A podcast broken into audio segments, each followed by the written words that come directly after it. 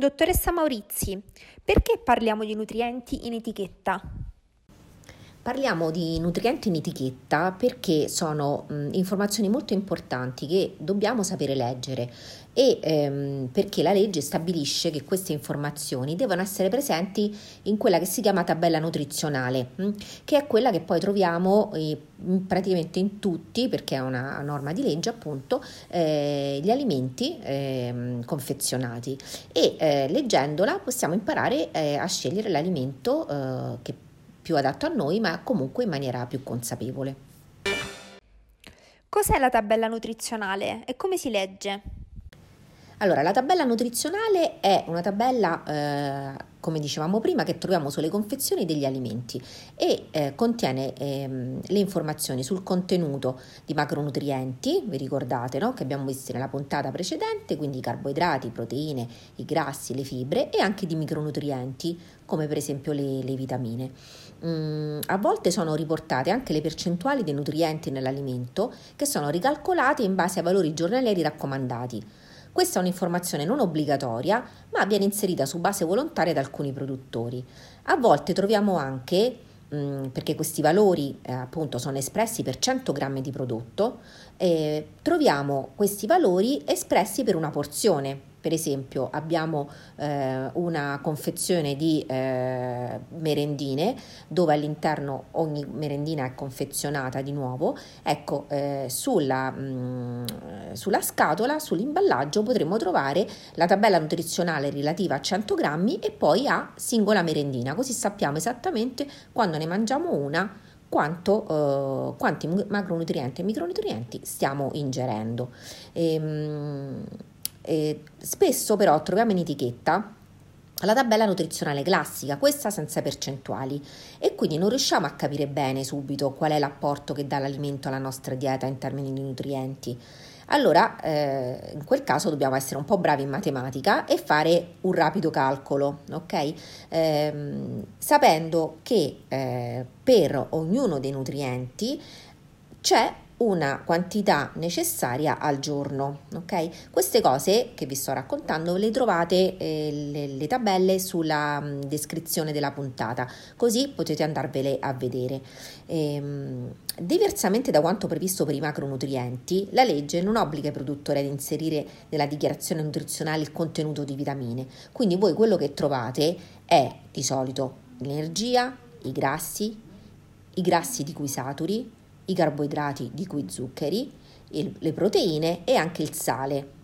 Perché? Perché anche il sale chiaramente è una cosa da tenere, lo sappiamo bene, eh, sotto controllo. Cosa indicano le espressioni fonte di, a basso contenuto di, light? Allora, queste espressioni, fonte di a basso contenuto di all light, vengono chiamati claim, claim nutrizionali mm? e sulla confezione degli alimenti ne troviamo molti. Ehm, per esempio, per i carboidrati, adesso se ve li dico vi vengono sicuramente in mente, possiamo trovare la dicitura a basso contenuto di zuccheri, oppure senza zuccheri, oppure senza zuccheri aggiunti.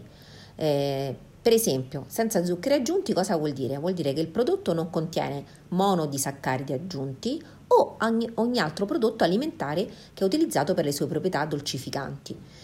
E se l'alimento però contiene naturalmente zuccheri, questo deve essere specificato e quindi troverete anche la dicitura contiene in natura zuccheri. Anche le fibre hanno i loro claim eh, nutrizionali, per esempio fonte di fibre o ad alto contenuto di fibre. Quando troviamo scritto ad alto contenuto di fibre, vuol dire che il prodotto contiene almeno 6 grammi di fibre per 100 grammi o almeno 3 grammi di fibre per 100 kcal. Questo chiaramente è una cosa che l'azienda, l'industria alimentare, deve verificare con delle analisi prima di poter mettere un claim di questo genere sul, eh, sulla, sulla, confezione. E per le proteine anche troviamo due claim, eh, uno è fonte di proteine e un altro è ad alto contenuto di proteine. E per i grassi ce ne abbiamo moltissimi, eh, a basso contenuto di grassi, senza grassi, a basso contenuto di grassi saturi, senza grassi saturi, a tasso ridotto di grassi oppure leggero light. Mm. Per esempio, a tasso ridotto di grassi è interessante perché dice che Eh, quando è che si può mettere? Si può mettere quando la riduzione del contenuto di grassi è pari ad almeno il 30% rispetto ad un prodotto simile. Quindi non è una cosa tout court, ma è proprio relativa ad altri prodotti della stessa categoria merceologica che risultano più grassi. Per le vitamine, eh, anche lì mh, mm, possiamo trovare scritto fonte di con il nome della vitamina o delle vitamine. Mh, oppure ad alto contenuto di, anche qui nome della vitamina o delle vitamine, quindi troviamo fonte di vitamina C se il prodotto contiene almeno il 15% della dose giornaliera consigliata. Per le bevande questa mh, percentuale scende al 7,5%. Quindi se sulla confezione trovo la tabella nutrizionale senza le percentuali devo fare i calcoli. Non c'è un sistema più semplice? Sì, questa è una buona domanda. Effettivamente potrebbe risultare difficile fare dei calcoli a mente ed è per questo che eh, per aiutare i consumatori a capire più rapidamente l'apporto che l'alimento dà in termini di nutrienti, il governo italiano ha introdotto eh, da poco un nuovo sistema di etichettatura volontario che si chiama etichetta batteria eh, l'avrete sentito nominare, forse l'avete anche già visto da qualche parte, che indica proprio con l'immagine de- delle batterie cariche, le batterie, le pile, no? quelle che si utilizzano per, eh, per, per gli, elettro- gli, elettrodomestici piccoli, per i giochi dei bambini e così via, la percentuale di energia o nutrienti contenuti nella singola porzione rispetto alle quantità giornaliere di assunzione raccomandate. Quindi troverete una, una tabella con, de, con, dei box mh? Mm, e dentro ogni box troviamo indicazioni sul contenuto di energia, di grassi, di grassi saturi, di zuccheri e di sale della singola porzione. Il contenuto energetico è espresso sia in joule che in, kilocalo- che in chilocalorie.